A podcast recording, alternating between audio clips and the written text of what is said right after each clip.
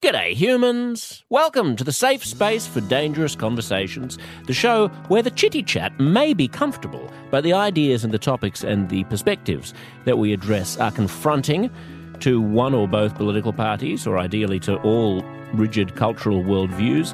This is not a show where we shout slogans at one another or get hostile. It's where we come together to jointly understand things, even things that might make everybody else uncomfortable.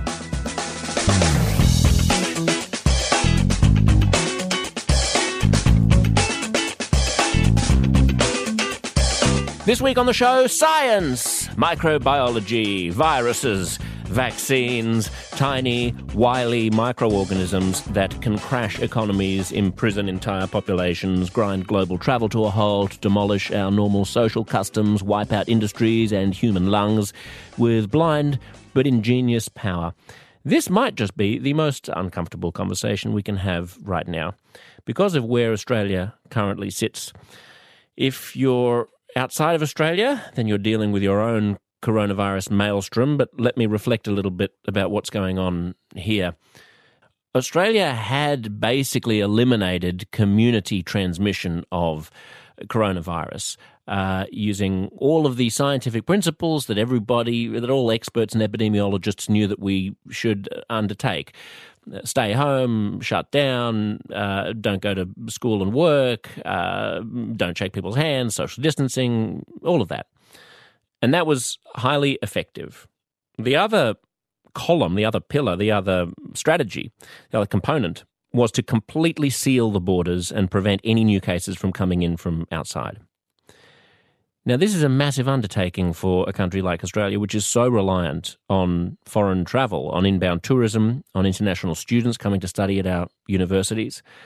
Um, I've spoken to a lot of Americans who say, oh, you couldn't possibly do that here, we're too big. But really, in some respects, it's a more difficult thing to do in a country like Australia because the the connections with the rest of the world for a nation that is essentially stranded in the wrong part of the globe for what it actually is doing, what it actually is up to, are even more important.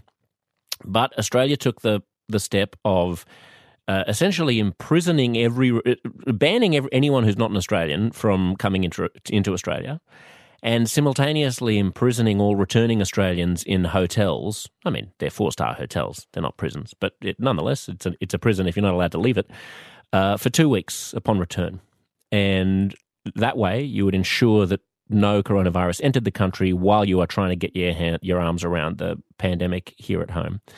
And throughout March, April, and May, that was basically successful. And Australia really looked like it was on track to becoming a New Zealand, which did essentially the same thing, but with an even harsher lockdown. Although, to be fair to Australia, uh, New Zealand's lockdown in the moment didn't seem to work any better than Australia's did. Australia's was a bit looser. You could still sort of go to the beach. You weren't allowed to loll around on the beach and have picnics, but you're allowed to walk directly across the beach into the water and go for a surf. You're allowed to jog along the beach. You're allowed to use do things for exercise. You were still able to go to coffee shops and restaurants and get takeaway, even though you couldn't sit in them. Whereas in New Zealand, it was full on lockdown. Nothing. You couldn't even go for takeaway. Um, you couldn't, you know, you go, go outside without getting a fine. And effectively, uh, I'll get complaints about saying, well, actually, if you got a permit and you downloaded it from the internet, then you were able to go outside without a fine as long as you filled out subsection 14C. You know what I mean? It was a lot harsher. And Australia was successful without going full crazy lockdown, just by relying on the epidemiology, ramping up testing, massive contact tracing, uh, really throwing everything at the problem. And many people, myself included, thought that we'd sort of done it and that the end was in sight. And then the quarantine hotel arrangement in the state of Victoria, the second most populous state, where Melbourne, the, sec- the second most populous city, is located, uh, fell apart. It turned out that instead of em- employing the police and the army to manage the quarantine hotels, organizations and institutions that have experience in such things, the Victorians had decided to outsource it to private firms including some firms that would, for example, send WhatsApp messages to undertrained former bouncers of nightclubs who would just get a message saying, Hey, you want a part time casual gig at one of these quarantine hotels? inadequate training about how to seal off a pandemic, uh, staffers going between quarantine hotels, spreading pathogens between them without the proper protective equipment, returning home to families, seeding coronavirus back into the community. And all of that was going on without the authorities catching it. In one of the more colourful examples of a quarantine breach. There were allegations, unsubstantiated, but hey, they come from the Murdoch tabloids, so you can take that to the bank, that one of the staffers was having sex with the inbound visitors, prompting me on the ABC afternoon show that I was presenting last week to put together this little sketch. It's a, a quarantine uh, safety training ad for the new uh, staffers who are going to be working at Victoria's quarantine hotels. When greeting new arrivals from abroad, be sure to always wear personal protective equipment and avoid touching, kissing, and licking the guests. Do not welcome new arrivals with hot stone massages or fondue parties. As a temporary precaution, the nightly staff versus guest jelly wrestling tournament will only be held on Sunday nights. And a reminder please keep the licking of doorknobs to a minimum, because we're committed to keeping Victoria as safe as is compatible with us not doing anything that might remotely inconvenience our normal lives. That is uh, my whimsy about the situation, but I am feeling currently pretty depressed because the Victorian caseload has been all over the joint this week, but very high. It looks like today, I'm recording on Sunday, the 2nd of August, uh, the Victorian Premier is about to announce a caseload of 650 new cases today. There were, th- there were over 300 yesterday, and there were over 700 uh, on Thursday. Just to put that in context, the nation of Germany this week is in is is bouncing between sort of average new cases of 300 400 600 it jumped up to 900 which alarmed everybody. But in that sort of vicinity the state of Victoria which has one twelfth the population of Germany has been recording about the same number of new daily cases. So it's gotten out of control. More than half of sorry more than a quarter of all the deaths in Australia from COVID have taken place in the past seven days. So we thought we were out of the woods. Of course, it's nowhere near as bad as it is abroad. And I made some gentle fun of that, of the US and the UK, on my ABC afternoon show as well. I, I took a crack at doing a Trump, but what do you reckon? When my chief of staff comes to me, I say, What ranking is the United States? They say, Mr. President, number one as a number one. Now, Obama never got a number one. Obama never got a number one in coronavirus. That's it's sad. In hospitals all over America, they say Mr. President is unbelievable. The hospital has never looked like this. So full, so great. So many people coming out to hospitals. They say, Mr. President, how did you do it? I say, I don't know. I don't know. I'm ju- I guess I just got a knack. That's my gentle ribbing of Donald Trump. And just to be an equal opportunity offender, I also uh, poked fun at the UK and Boris Johnson, uh, which I'll play you in just a moment. But uh, before I play that, I just want to relate a positive story from this morning, which is that I was going to take the little kids. I've got two twin toddlers who are two years old to uh, I wanted to take them out to a play center, and I th- I felt a little bit anxious because of the increase in coronavirus. So I thought, all right, let's take them somewhere outdoors. It is the middle of winter, but it's it's beautiful weather. It's a sunny day. It's not too chilly, and so I find this huge outdoor kind of play area that was built as part of the Sydney Olympic redevelopment when Sydney had the Olympics in the year 2000. A lot of stuff was was built on on and around the Olympic site to revitalise that area where around where the stadiums were being built. And there's this fantastic park with huge slides and eh, flying foxes. What do they call those in the states? Zip lines. And you know all kinds of things, everything that a child would love. So I get out there. It's a beautiful sun, sunny Sunday, and it's in Western Sydney, which is demographically more multi ethnic and of lower socioeconomic. Uh, God, that's horrible jargon, isn't it? Why do I use terms like that? I mean, I've got to stop doing that. It's it, they're poor. It's a poor. It's poor non. It's a poor non-white area. uh, lower socioeconomic background. Sounds so pretentious. Um, so there are a lot of there are a lot of poorer people and a lot of uh, non-white people there. I'm probably the whitest person out of about a thousand people. It's a huge park. There's probably a thousand people there. There are families having picnics. Some people have pitched little tents so they can, you know, don't get sunburnt during the day. I'd say five to ten percent of the people there are white. Uh, about a half of all the women have uh, have headscarves on. They're either they, they're either of South Asian extraction or they're Arabic, uh, and yeah, basically some combination of mostly. I'd say they're pro- probably about a third Asian, probably about half uh, Arab or Indian, and probably you know the rest miscellaneous mongrels like me. And it's strange to me that I can say that.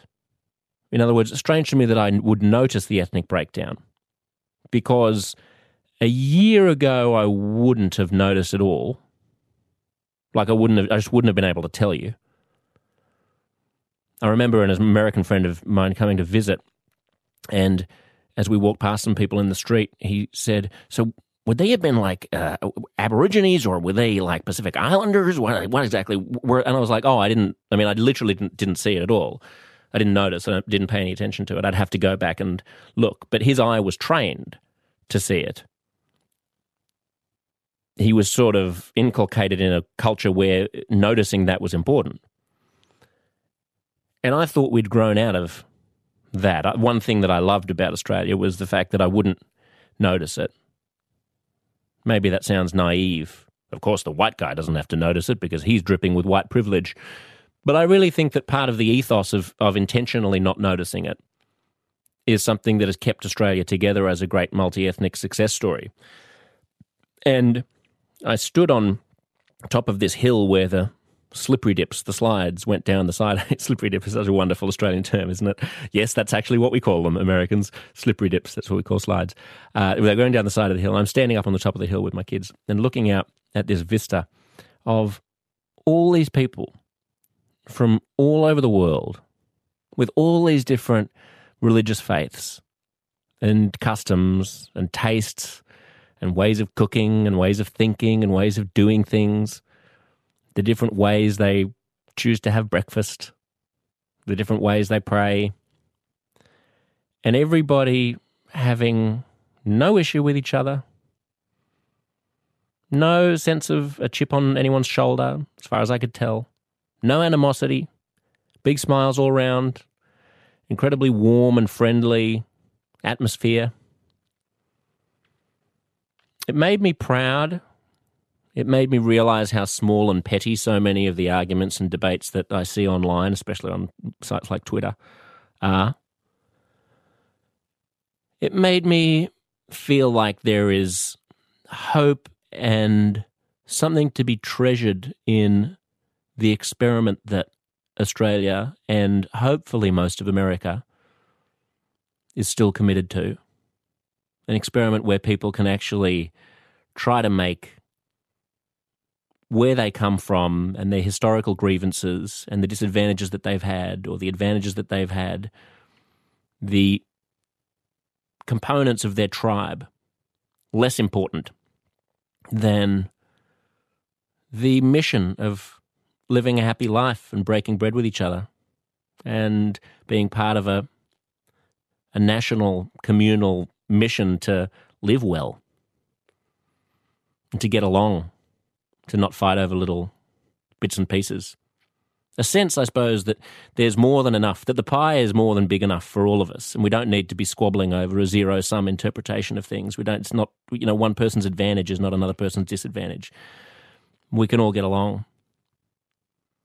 It sort of made me realize when I said that I wouldn't have noticed the ethnicities of the people a year ago what I mean is that the past year has been so traumatizing, so brutalizing to so many of us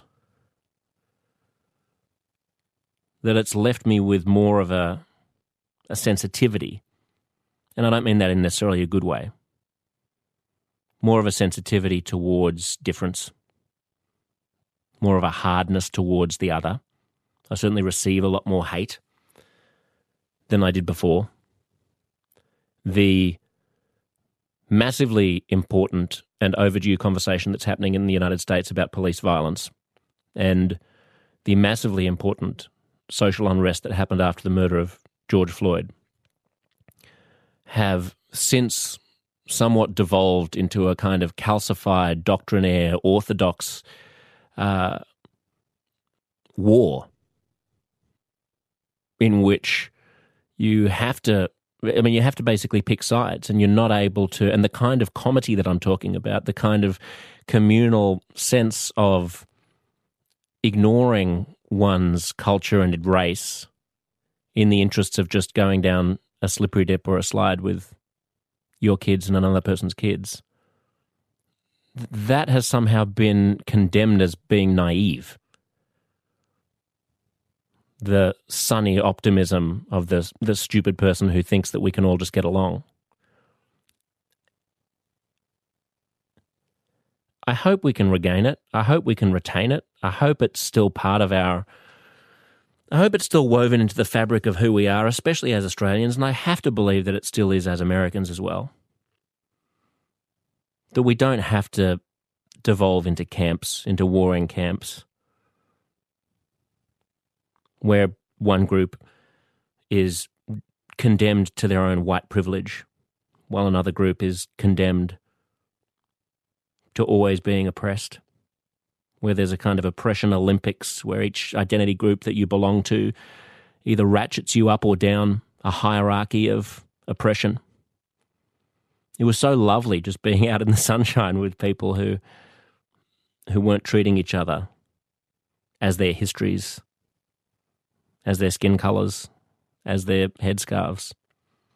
Anyway, that was my little bit of whimsy for today. It made me optimistic and hopeful, and I hope that we can refocus on those things that bind us all together instead of the things that corrode us and divide us, even if those things are couched in terms like justice and social justice and anti racism and anti fascism.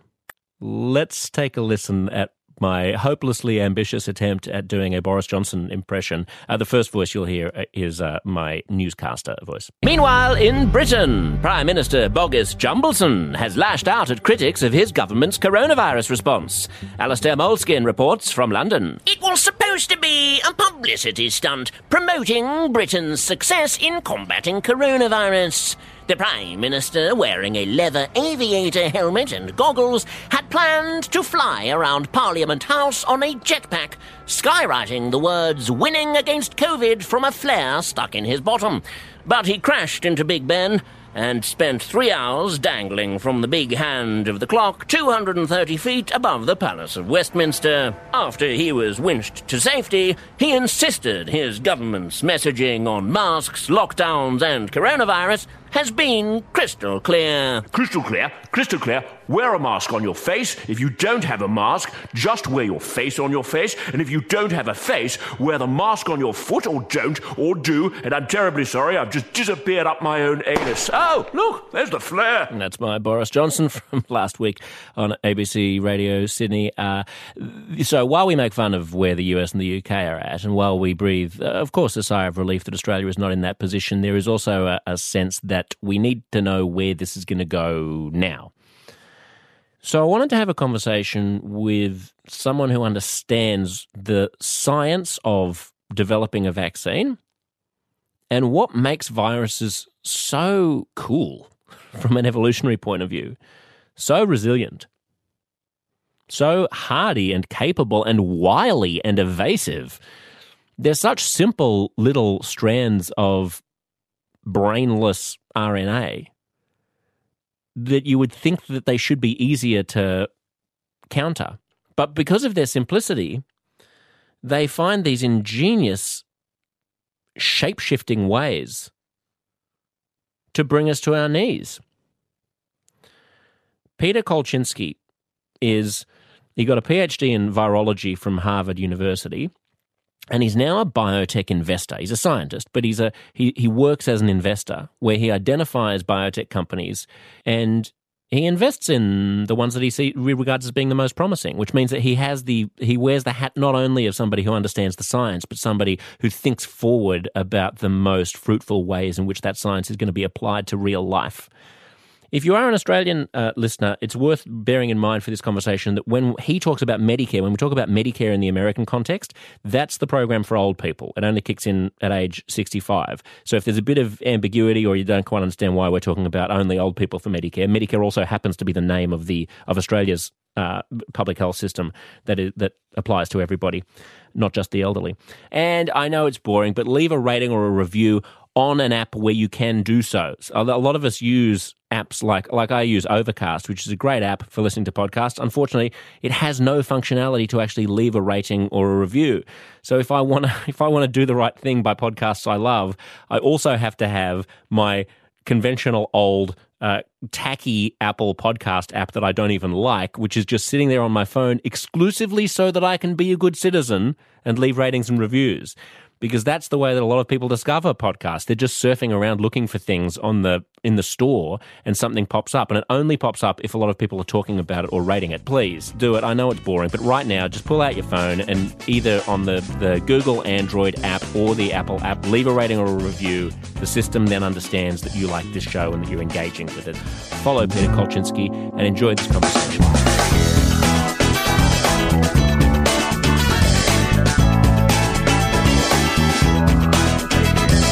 Tell us uh, tell us what you do? Yeah, so uh, I invest in biotechnology companies. Um, you know, companies that make new drugs, diagnostics, medical devices. I'm a scientist by training, and uh, I'm always trying to figure out how we're going to solve these new problems. Um, usually, you know, these are things that matter to you know certain small subset of people. You know, uh, breast cancer, let's say, or Parkinson's um, but now COVID matters to the entire world, and so my team's studying all the ways that we're going to crack that nut.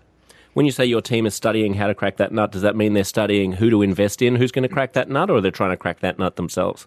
Yeah, well, you know, it's it's actually like a lot of people I feel uh, on the one hand are doing their jobs, on the other hand they feel like they're contributing to you know this great global effort, you know, to solve a common problem. So on the one hand, yes, we are trying to figure out are there investments we should make uh, that take COVID into account. Um, you know, and uh, we have made some investments in uh, companies making vaccines, companies making drugs, but at the same time, you know, we don't, for example, publish our research. We this we created this giant map of all the different technologies and vaccines in development for COVID, and we put it online for the entire world to see because we thought that it was important to help uh, coordinate the global effort um, and not just use that knowledge in order to make our own investment decisions. And do you, are you investing in small uh, companies that wouldn't otherwise have resources, or are you investing? Are you sort of piggybacking on larger companies that have have resources? It's, it's, across it's across the spectrum. So my, my firm RA Capital, uh, we we've been around now for um, boy, uh, 18 years. Um, I've been an investor, and um, we've got about 90 people uh, and we invest across basically all markets. We'll invest in public companies, we'll invest in private companies, and we'll even form companies of our own. We just follow the science wherever it takes us.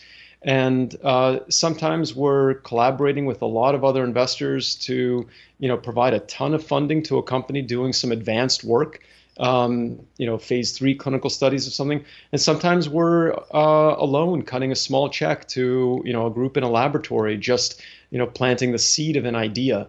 Um, but we're really focused on new things. So we don't invest in very many companies that are already out there selling a, a product. We're always on the cutting edge. Right. And this might be a stupid question, Peter, but how do you start? As an investor, like how did you make the money in the first place, or did you start very small yeah, in this same industry? by accident. So I, I did not indeed, um, you know, think that I was going to become an investor. I went into science um, because my dad told me when when um, I remember as a, as a young teenager, you know, I think we were on a beach somewhere, and my dad you know, was having a deep conversation with me because really those were the only conversations he knew how to have uh, with me. Uh, you know, in the little time that we had together, he was he was working a lot. That's a good dad. Me, That's a good dad who only no, knows how to have deep conversations. Dad. Yeah, yeah. No, my my dad is great. You know, and he's looking to connect with his son, and he decides to have a deep conversation about the future and your career. And he said, you know. Uh, my career w- has been in computers, and it's served me well. And I've written the the computer wave, but I think that that wave, you know, is is uh, cresting, and I think that there's a new wave for you, you know, biotechnology. So basically, my dad totally missed, you know, Google and Facebook and all that stuff, right? You know, um, but he he was He just right leapfrogged from one revolution to the next. Yeah, you Yeah. know, I'm not I'm not complaining. Biotechnology has been uh, an, an amazing field. You know, just uh, blossoming so so much knowledge. Um, and uh, I was like, all right, right, Dad, I'm I'm going to study biology. Uh, and so um, I, from that moment forward, uh, I read about biology. I studied biology. I took all the biology classes I could, um, all the laboratory work that I could in college. And in college, I actually saw the movie Outbreak with uh, Dustin Hoffman, right? You know, trying to save the world from uh, an Ebola-like virus. Wearing a spacesuit doing it, and I just thought that is super cool. I want to wear a spacesuit and work with viruses. I have vague recollections, Peter, of like helicopters like napalming whole towns or something in that movie. It's been like 20 years since I saw it, but is that is that you about know, right? It's, it, it's really important to you know beat the virus. You So gotta get rid of the virus, Oh, yeah. yeah, because otherwise the army will you know napalm the citizens. If a little right? bit of So- napalm is what it takes, then so be it. yeah, so you know, I feel like today my job is to protect the world from basically global obliteration by the army with napalm. There will be a movie in the future in which you'll be played Uh, by Timothy Chalamet or some creature as yet unborn uh, on your, your quest to save the globe. We'll we'll see about that. Uh, you know, see if we can bring Dustin Hoffman back. Yeah. Um, so uh, so I thought it was a cool movie, and I was like, that's it. I want to be a virologist, right? And um, and I, I was at uh, Cornell School in upstate New York um, that uh, really has a lot of like agriculture and animal husbandry research. And when I wanted to do uh, you know virus research there in in college. Uh, the only virus that they really had to work on was uh, this canine parvovirus, which was widely known among all veterinarians as the virus that made dogs shit in their office in 1977. It basically swept the globe, and all veterinarians are shell shocked by how much diarrhea they were, you know, awash in from all the dogs in the world getting this virus that just popped into existence. It evolved from a cat virus. And so cats basically gave dogs the runs, Right. right? And so this was the virus that I studied. Um, and you know, then I wanted to go to grad school and get my PhD in in uh, virus research. Um, and I, I went to grad school uh, at Harvard, and it, they had 40 virology labs. You know, it's the leading you know school for doing virus research, but they were basically two viruses: herpes and HIV and neither of them were going to get you a date, right? You know, so you, you can you can choose which one you want to work on, and uh, and and I uh, dabbled in in each and decided I was going to work on uh, HIV. HIV at, at the time, from what I recall, had 11 genes, and herpes had nearly like 200. Right, so in terms of which one is going to be easier to understand, you know, HIV is far far simpler. Um, but it's a you know really cool virus with a whole lot of tricks up its sleeve, and it's really tough uh, tough virus to beat. Um, and uh, I was uh, learning um, actually about some of the virus's uh, tricks, how it manages to evade our immune system, you know, and keep the immune system from um, neutralizing it. And uh, I realized I actually wasn't likely to invent anything great myself. And my, my dad had invented uh, technologies that he'd formed his own company around, and he was a CEO. And I really looked up to him, you know, for having started a business. And I thought, that's what I want to be. I want to be a CEO of a biotech company. But I realized I wasn't going to invent my own technology. Uh, and I should instead learn something about the business of biotechnology so I could help those people who can invent something great right? Uh, and it takes a lot of dedication to invent something in really any field, but especially in biotechnology, you got to be ready to, you know, dig, dig, dig for 20 years, you know, trying to find a nugget of something, and you may find nothing. Right? Like, what a tremendous risk to take with your career. And, you know, there are people that have invented cures for certain cancers, but for every one of those, there's thousands of scientists, you know, that uh, just dug, dug down, dug and found you know, very little uh, that uh, the public would take interest in. I mean, they learn all kinds of things. Like they learn where other people should not waste their time digging. Right? It's a fruitless area of research, and that's a contribution of its own kind. So I did not want to make that that kind of a, a commitment uh, to science. I really wanted to be closer to the action, and that meant helping other people that were dis- discovering things, and that meant learning something about the business of biotech. So as I went out into after getting my PhD, and I went out into um, the industry looking for a job. I got a really great job offer from uh, a gentleman whose initials uh, are R and A. Uh, to he had been a, a businessman um, and a founder of a biotech company. Am I supposed to know who that person is? Well, you can, but uh, uh, sure, uh, Rich Aldrich. But what's relevant is that R, the firm that I now run, RA Capital, Oh, it's named for him, right? Sorry, That's I should nice. mention that. So the, Yeah. the firm is called RA Yeah, yeah, Capital. yeah. So it's it's named for my mentor. He gave me my start, and uh, you know, RA Capital exists because you know, Rich was, um, you know. Pretty trusting and it was like oh i've got an account here with $4 million uh, here's the username and password to log into it. Wow. uh, why don't you rec- recommend what i should be buying and selling in it you know which biotech stocks? You know and that was just a small part of my job. I thought i would help him evaluate private companies that he might join as a board member maybe get involved in things where we might start a company you know really learn about the business. And picking stocks was like it wasn't what my mother or father raised me to do you know Mm. it's not what i thought i would end up doing and it's it struck me as kind of soulless right because basically you know as public companies you, you can research them but at the end of the day there's a limited amount of information that they'll give you um, you know uh, you're you're not allowed to go behind the wall you know and you know you make an investment and then this you know herd of investors decides whether you're going to be right or wrong you know making Yeah. the stock go up or down and it's it takes you far from the science or at least that's what i thought but it turned out over the next couple of years that I was a little bit good and a lot lucky, and I did really well uh, with my mentor's money, and I caught the bug, and I was like, oh, I think I actually want to be an investor. How many how many um, dead ends can you afford when you're catching that bug? Um, well, let me put it this way. Um, let's just say that there are hundreds of parallel universes out there. In every other parallel universe, I'm not a biotech investor. this is just the one where things worked out. What I what I It- meant though was when you're investing, like how how many how much do you need to get right, and how much do, how much is it a game of Mm. you're you can get nine nine bets wrong as long as the one pays off.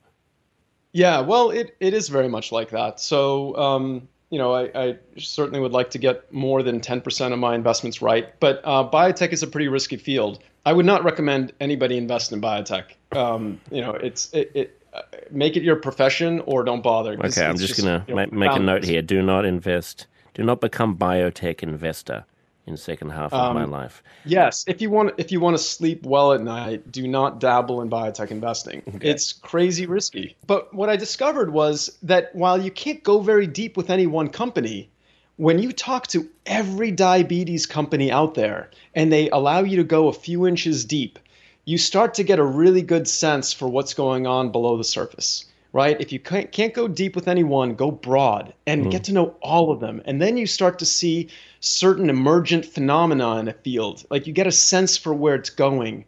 And that actually became the the way that RA Capital blossomed and our team grew. We, you know, wanted to know everything that's going on. All the companies working on breast cancer, all the companies working on Parkinson's disease, and you know, we eventually uh, would, you know, get to really know private companies. And there, you can sign a confidentiality agreement, and you can learn a lot more about their science, and you can go deep with them. Um, and so, when you get to know all the companies doing everything, you start to see the chessboard of human activity in you know as it tackles a given problem right like everything that's going on and sometimes these companies don't even know about one another right? Can you imagine somebody's like building a bishop over here and somebody else is building a knight over there and some people are working on pawns? And you can see the strategy that's emerging or at least the potential for the strategy for how you could move those different pieces around, but the pieces themselves don't understand where they are or how they mm. could be combined because they're so focused on just developing their one drug.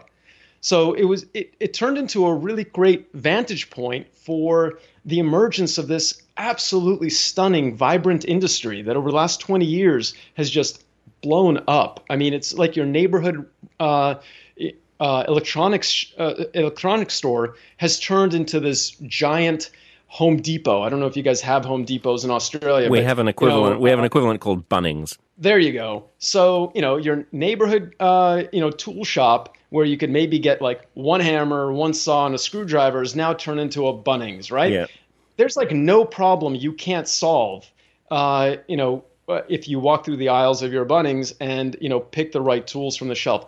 that's what biotech has become. And that's what the world's seeing now as the whole industry turns all of its resources and ingenuity on this one problem that's plaguing us all. And are you cool. are you confident that they're adequately coordinated in that mission? When you talk about one person making a bishop and another person making a a, a knight, that sounds wasteful. Yeah, yeah. It's um, well, I mean, what what's a little wasteful is when there's 15 bishops. You know, a bishop right. and a knight. Okay, that's pretty good, yeah. right? But uh, what I I would say that um, the global effort to beat COVID is um, reasonably better coordinated than, for example, the effort to um, uh, cure pancreatic cancer or something like that.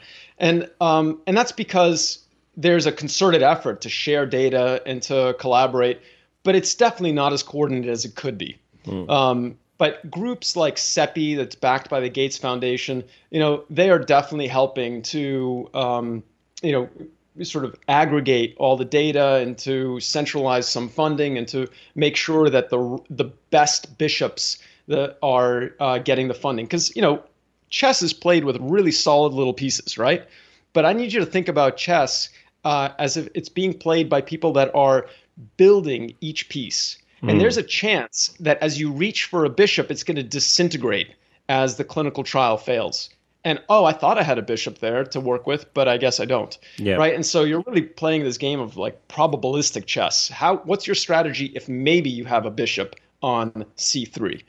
right. mm. And so uh, a group like CEPI has that perspective. Um, and we put out our COVID map, which if people want to go to our website, racap.com, they can click on uh, the COVID link in the menu and they can uh, download this massive PDF with all the different technologies that we were able to find anyway.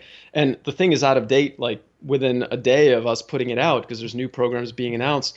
You know, and we're hoping that all these different groups that are, you know, trying to coordinate the global effort will take a look at that map and maybe it'll help them do an even better job. Hmm. Right? Now, when it comes to pancreatic cancer, I can understand why companies don't, you know, collaborate like that. They're competing they want to create the best one or two chess pieces to try to really like knock back pancreatic cancer you know and so you know they end up collaborating more once their drugs are FDA approved and now doctors can start to mix and match the different drugs and figure out how they work together. So eventually you get collaboration. But today with covid we're seeing collaboration uh, you know at, at an earlier point uh, in in development than you'd normally see. Mm. Let, us let's, let's talk about uh, dogs' diarrhea for a moment. Uh, I don't want to leave that behind because um, I want to ask no, you. we shouldn't. I want to ask, I want to ask your professional opinion about uh, about something that happened uh, to me while I was living in in New York. Uh, it was my partner and I, now my husband. Before we got married, he was uh, he and I thought we would take a little weekend away because we were very stressed out about a new dog that we'd gotten from uh, from the pound. We got a rescue dog. Uh, she was wonderful, but very rambunctious and hard to control. And she wasn't really toilet trained, and she wasn't really like trained in any way whatsoever. But we wanted to get out of the city because it had been so difficult in the apartment, and and it, it was freezing cold. It was one of those brutal New York winters, and we found a little place up uh, in the yeah, up the Hudson River and it was a bed and breakfast. But one of these, when we get there, it's one of these bed and breakfasts that is uh, basically just an old lady's home, and you're just sleeping in one of her rooms, right? And it's a beautiful, it's a yeah. beautiful, beautiful place. But we've got this rambunctious dog with us, and it was a dog friendly place, so she knew the dog was coming. But you feel a little bit awkward about the fact that, like, she's just sleeping across the hallway, and there's this dog in your bedroom with you. So anyway, whatever. We're just we're, we're going to roll with this thing anyway. We go on a on a walk out in the freezing cold, and there's a large pond that is half frozen over, but not but very shallow, uh, but also watery. And the dog starts playing and frolicking in the, in the water and drinking the water. And I'm like, should she be drinking that water? It seems like it's kind of muddy still water. I don't know. We don't have frozen water in Australia. What do I know about the, the bugs that might be in a frozen uh, pond or not? So we go back inside, and about four or five hours later, as the as the sun is is setting, uh, she erupts in explosive diarrhea all over the bedroom of this kindly lady's cottage, and uh, f- for the rest of the night, she she was basically explode. Her anus was just exploding on a regular basis every ninety minutes or so, uh, and we ended up Yeah. leaving early early the next morning with just the most horrendous stains. I mean, I was on hands and knees doing my best to get out of the carpet and out of the rug, but the I mean, it was almost like we were just walking away from a blazing uh, inferno that we'd left behind us of dog shit. Could that have been that virus? I doubt it because odds are your dog was vaccinated against that yes. virus. Right. Yeah, Okay. we don't really have vaccines against Giardia and the algae and tons of other bacteria. I mean, your your dog could have been drinking a veritable sewer. So Yeah. um, Yep. yeah. You know, dogs should dogs should do less of that. Dogs should do less of the uh, I- eating You know, shit. It's, I think I think a dog should social distance from some of that stuff. Yeah, Definitely. I think that'd be good. Uh, Peter, let's start going through what is cool about viruses because this is where you first came to my attention, basically listing your 10 favorite uh, things about viruses. And I'd like you to, to, to explain them, them to us. You say that your favorite viruses are HIV, rabies, and herpes. There's a pickup line for you. Uh, yeah, I sort of said they're Well, you said they're the cleverest. And- Yeah, the cleverest viruses. Yes. So- So I'm, going to give them give them that. uh, Explain the ways in which they're cleverest. Let's start with, with signal jamming. What does that mean? when a cell uh, gets infected by a virus, and uh, you know a virus, it, it's uh, basically just a, a bit of code wrapped in a uh, protein and fatty uh, and sugar shell, right? That uh, protects the the genetic code inside. And it can't make copies of itself because it's not really alive. You know, it doesn't have all the machinery needed to ingest some kind of food or nutrients and make copies of itself. What it needs to do is it needs to infect a cell, get in there, and hijack all of its production machinery right? In order to uh, then have the cell make copies of the virus, and then the virus uh, pops out of that cell, maybe killing it in the process, and infects new cells. It's not unlike a computer virus, right? Uh, it, it back. You remember back when we had uh, floppy disks. You know, if you had a computer virus on a floppy disk and you put that floppy disk into your computer, think of that like a virus infecting your computer. Yeah. Now, you know, there's no visual there because viruses just sort of uh, come in over the internet. Well, or a, Um, or a but- USB uh, a USB dongle, a stick, right? perfect. Which I You're think right, is how the stick. I think that's how the the Americans and the Israelis um, screwed up the Iranian uh, nuclear reactors back in when was that like twenty. I want to say 2009 Yes. or 2010 or something. They created this piece of software and they had a spy drop a USB dongle somewhere in near the Iranian nuclear reactor, Yes, and someone picked it up, is- plugged it in, and the whole thing went went crazy, and nobody, the Iranians, couldn't figure out why.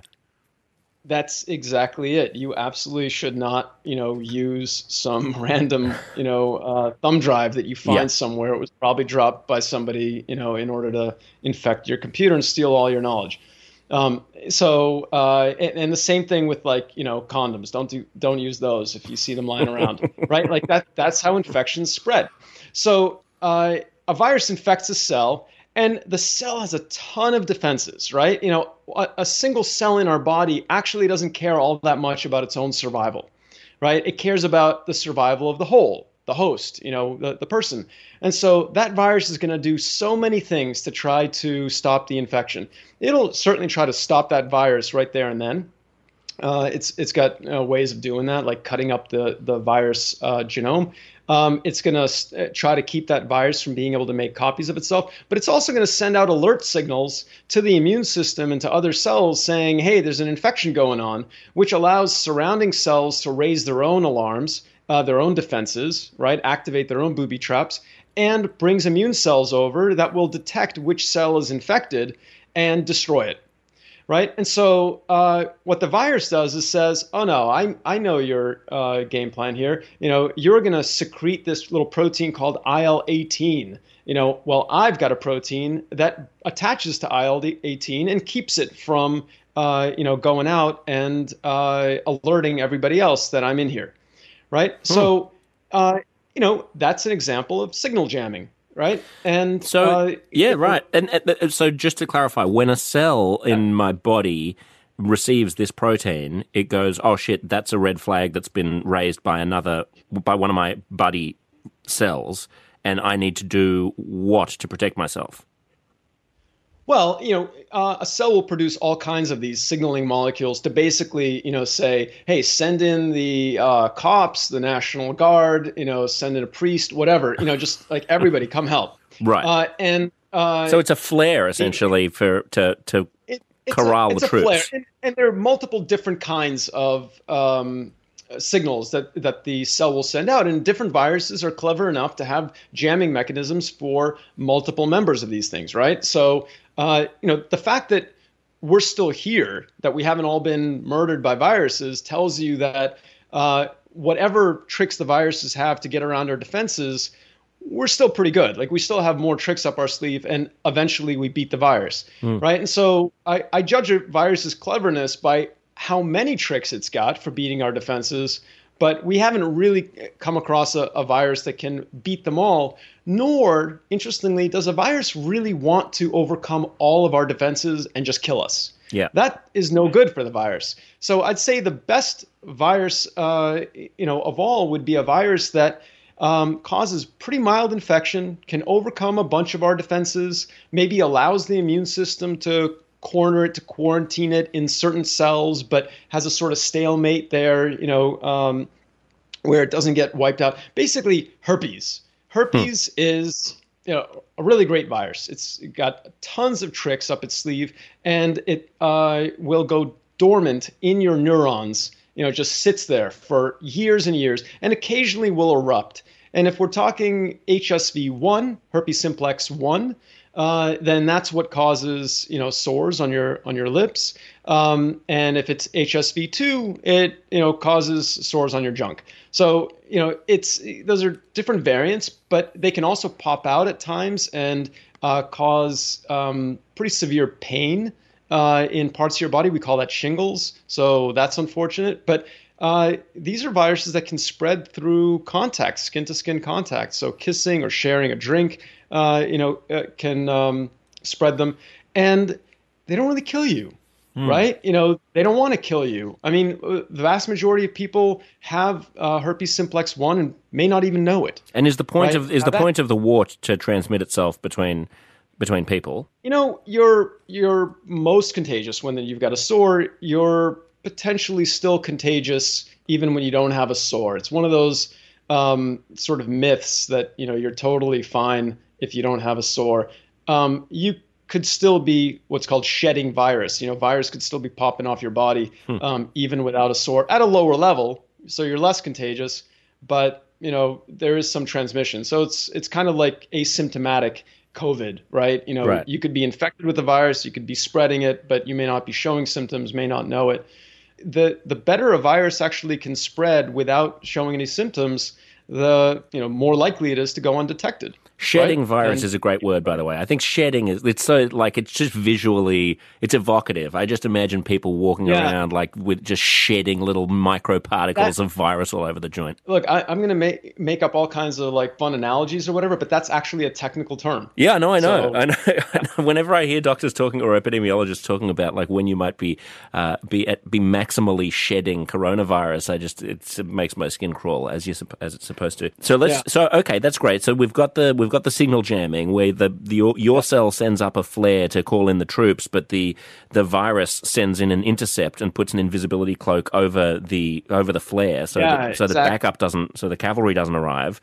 Uh, and what about yeah. this this other point about the ability of a cell to basically hide who uh, the ability of a virus that is to hide who it is, so that you can't really see what proteins it's made of. What cells will try to do, and I and I use the analogy of like a factory uh, that has been infiltrated, you know, and, and that the virus is like this um, robot with code, you know, that for how to make more copies of itself. And it breaks into your factory, into the cell, and it wants to use all the machinery in there to make more copies of itself. And then it's going to pop out of that factory and leave it in rubble and go on and infect more factories, right? So first order of business, you get in there, the factories, uh, you know, alarms uh, are about to go off to alert you know the world hey i've been infiltrated and the virus cuts the wire and makes sure that the factory stays silent. But uh, you know these factories or cells are smart and what they'll do is they constantly put uh, pieces of whatever's being made inside of them on display right there at the window so that anybody walking by can see oh look there's a bit of this protein being made and that protein being made.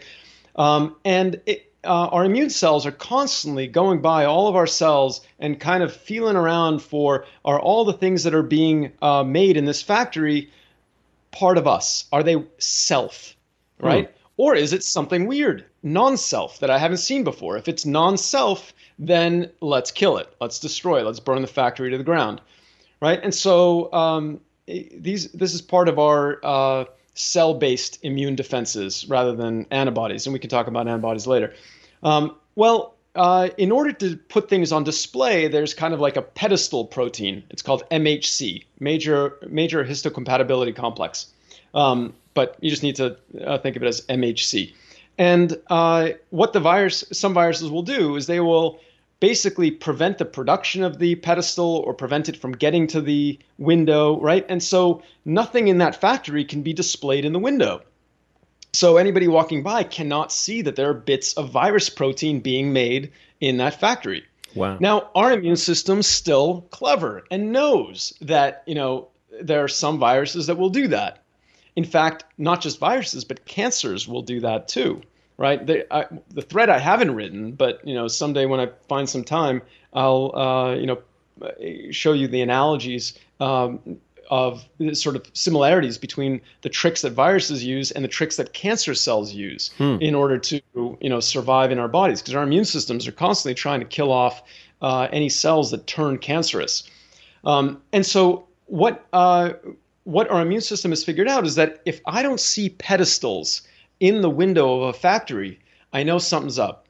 It's either a cancer cell that doesn't want me to know that it's uh, making all kinds of cancer favorable proteins uh, in there, or it's a virus infected cell, and I don't care, you know, I'm going to kill it. And the cells that do that, they're called natural killer cells, right? And it's one of the coolest cell types. I always think of is that a natural te- is that a technical term like like shedding? It is a natural it, killer cell. It, it's a natural killer cell. It's an NK cell, right? This is the Woody Super Woody cool. Harrelson uh, Natural Born. Killers poster. That, that's right.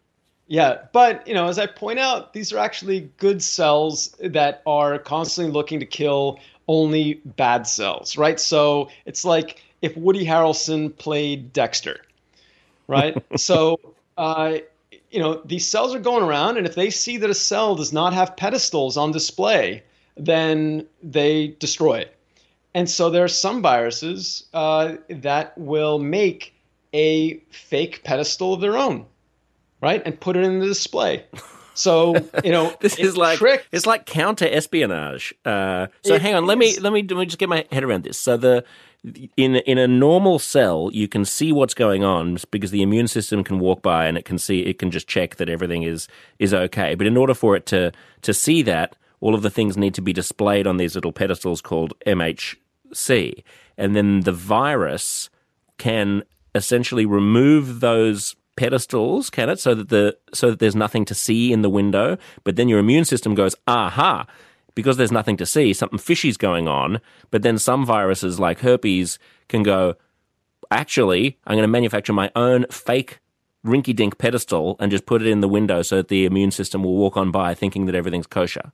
That is it. That's it. You you get a PhD from Harvard in Amazing. Now. That's great. That was a lot easier than I thought that a PhD from Harvard would be. That's excellent. Yeah, it's actually not that hard. It's a, it's a myth that you got to do any real real work. So let's talk about HIV. What is what makes HIV special? HIV um, infects our immune cells. So uh, in the thread, I describe it as a cop killer. Right? Our immune system is designed to catch viruses that infect sort of other cells, right? You know, you kind of assume that uh, the immune system itself is not going to come under attack, but HIV attacks the very cells that are coming after it, right? So imagine a, a cop is coming for this uh, this you know killer robot, and the robot's like, "Oh, so good to see you," and comes right at the cop and then takes over his body and you know destroys destroys it while making copies of itself. Uh, so it's uh, a, a brilliant tactic the more the immune system revs up and launches, you know, uh, T cells, you know, the, the type of immune cells that the HIV likes to infect, uh, at the virus, the more the virus says, "Oh, this is great. No, please, more, more. You know, keep keep sending. I I can't get enough." Right, and so um, our bodies don't really have a defense against HIV. But there are some people, by the way, and, I, and it sounds like jujitsu, where you use the the uh, like the force yes. of your opponent, and then you swing them around, and and it's actually their yes, attack that that benefits you. That's yeah. I mean, it it very much is like that, and um, there are some people who can uh, basically um, not get infected with HIV, no matter how much HIV they're exposed to, hmm. right? And uh, they have a mutation uh, they have a mutation in a protein called CCR5. Uh, and CCR5, and I and I, I talk about this in COVID. You know, um, I talk about how the robot, you know, the the you know, criminal clone robot that infects your body, it uh, will reach out and it has to grab a doorknob on every cell in order to get in. And that doorknob, if people have been reading about SARS, uh, SARS-2, is a protein called ACE2. Mm. Right? That's the protein on the surface of uh, our cells that the virus attaches to and uses to get into cells. And we've got ACE2 expressed in our lung cells, in our throat cells, in our nose cells. And that's uh, one of the reasons why the virus likes to replicate in those kinds of tissues, right? Well, in HIV's case, the doorknob that it reaches out and grabs and turns in order to get into cells is called CCR5.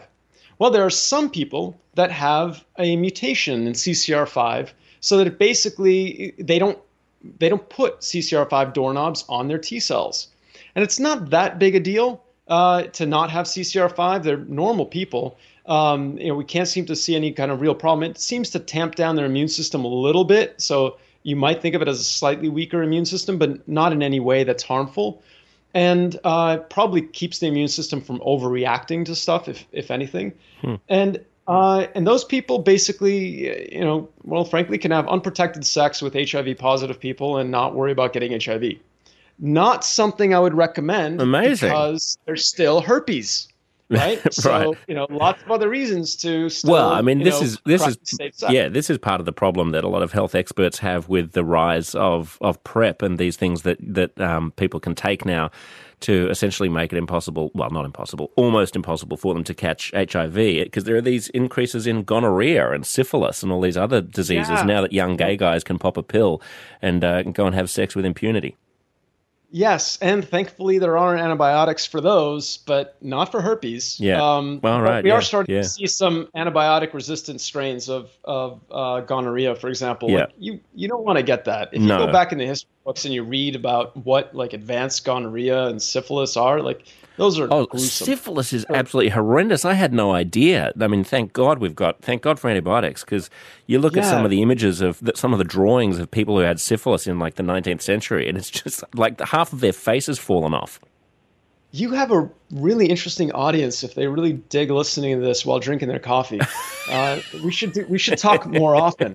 they could I be mean, drinking really vodka. They could stuff. be drinking vodka.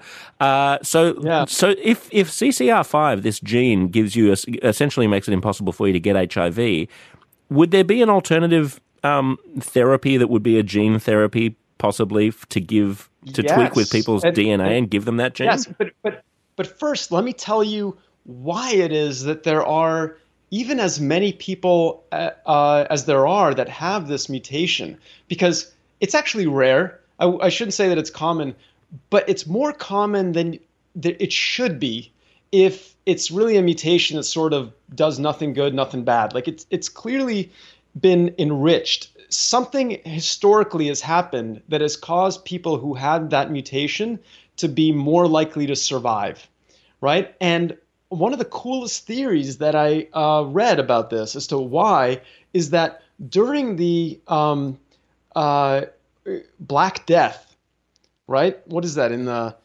1400s or mm-hmm. something like that? This this bacteria, Yersinia pestis, swept through Europe, and it was just carnage, right? I I, I don't know what fraction, like. Uh, you know some huge fraction. It was like a half, it was like it was like a third or something. It was something insane. The, yeah, the people was, who it was died. crazy, right? Yeah and the theory is that people who had that mutation, you know, the, the very slim number, they were much more likely to survive.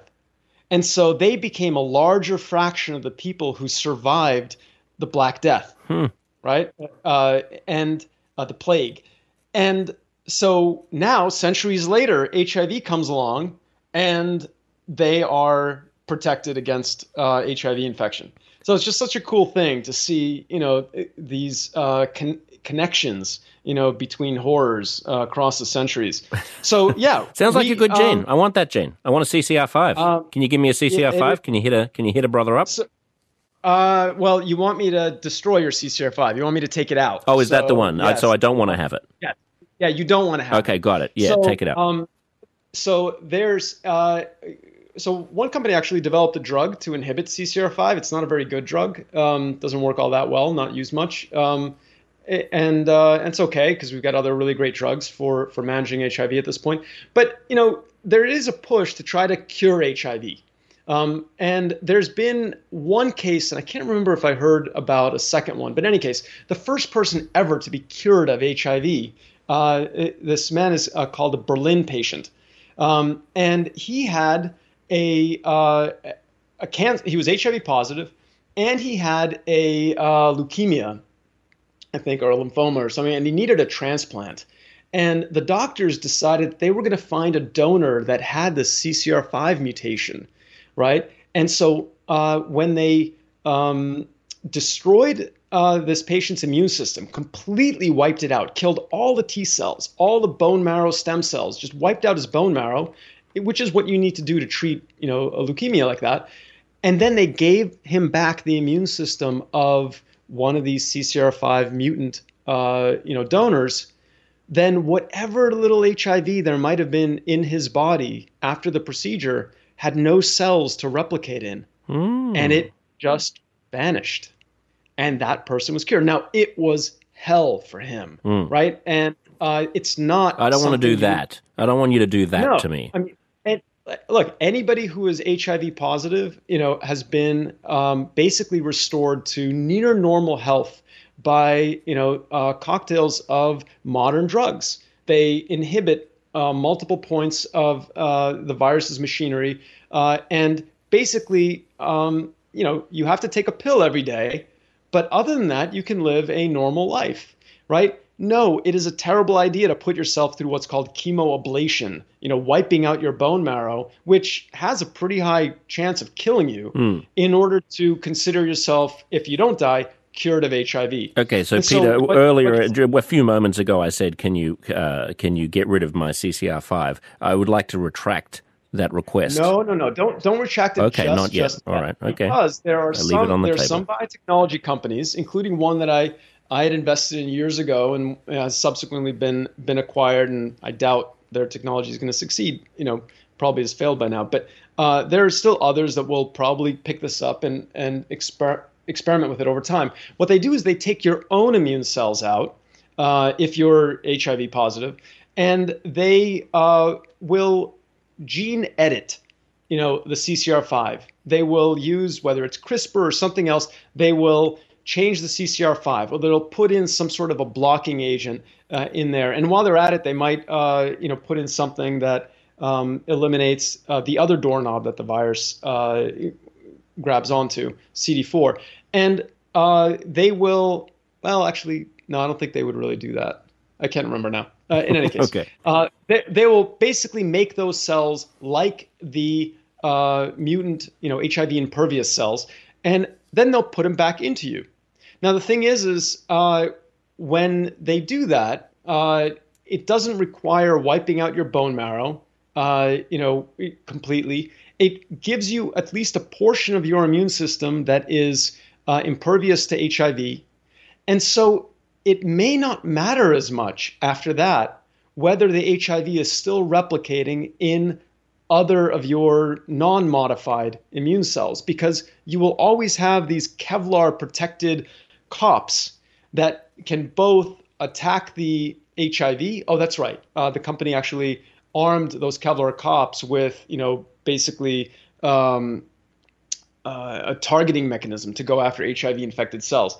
So, you know, the hope is that they'll wipe out any HIV infected cells. But in any case, they are Kevlar protected against HIV and they are able to also protect you against all the other infections that are out there. And how do I get And- these Kevlar protected cops?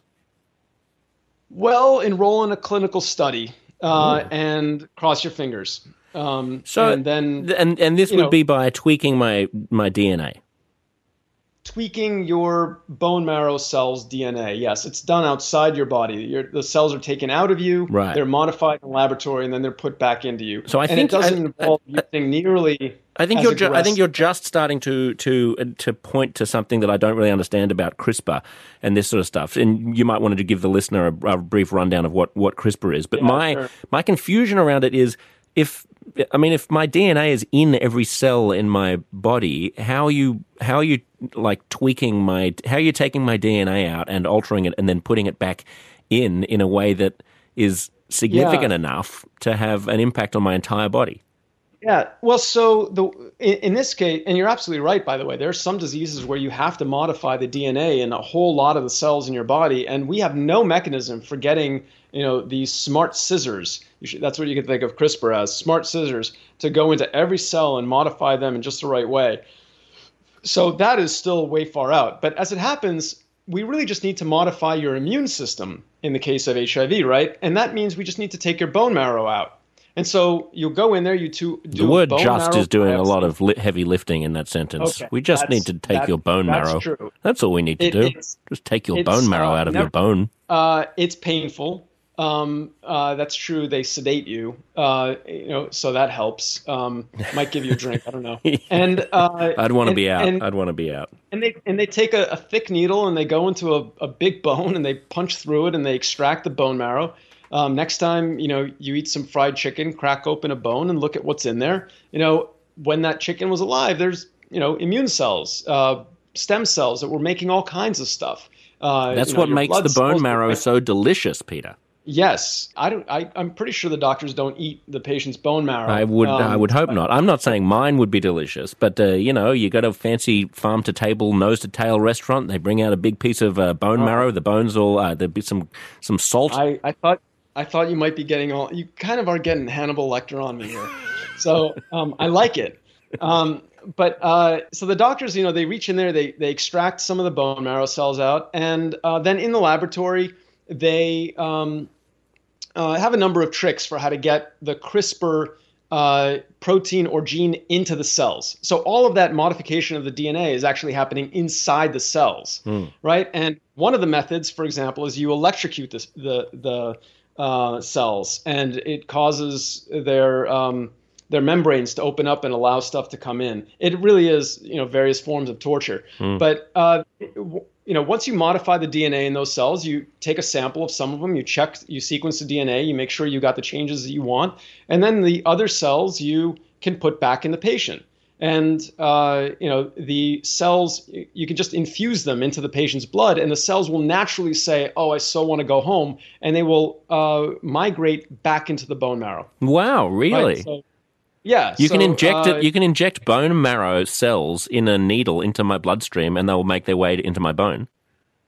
Basically, yeah. These are these are uh, stem cells, and they will traffic their way back into the bone marrow. Now, it helps to use some chemotherapy to kill off some of the uh, cells that are in your bone marrow to make room. So Right. uh, you kill them off, and then the bone marrow is kind of like, I'm feeling rather hollow and empty here. I would love some stem cells to come in and you know uh, occupy my spaces. And so, if that's the point where you've infused the stem cells, they will happily go in there and take up residence right? So uh, these are all cool tricks that we have learned over time. Like I said, it's it's uh, like a Bunnings, right? You know, there's so many tricks, so many tools that we can use to tackle so many diseases, and we're using these now. I mean, I just described a process that maybe someday, possibly, might uh, you know allow us to cure HIV, but it actually is curing genetic disorders that kids have. You know, there's some uh, kids with uh, sickle cell anemia um, that have been functionally cured with a process like this. And uh, in fact, in those cases, there's a company that uh, has taken um, HIV itself, the HIV virus, and gutted it. You know, completely uh, appropriated its genetic material and stuck the gene in for, to um, that kids with sickle cell anemia, uh, they have a bad copy of this uh, hemoglobin gene, and they stick a good copy of it into this um, HIV that we've. I, I, one of my tweets, I call it domesticated. We've tamed this HIV, and you use that HIV to infect the uh, the kids' uh, bone marrow cells. Wow. And uh, then you stick the bone marrow in. So we have basically flipped HIV, you know, to be um, an agent on our behalf. So you, You rip know, out the uh, bad, you rip out the bad components of the HIV virus, and you insert something that is going to cure sickle cell anemia, and then you put it back in them. And what role at that point is the HIV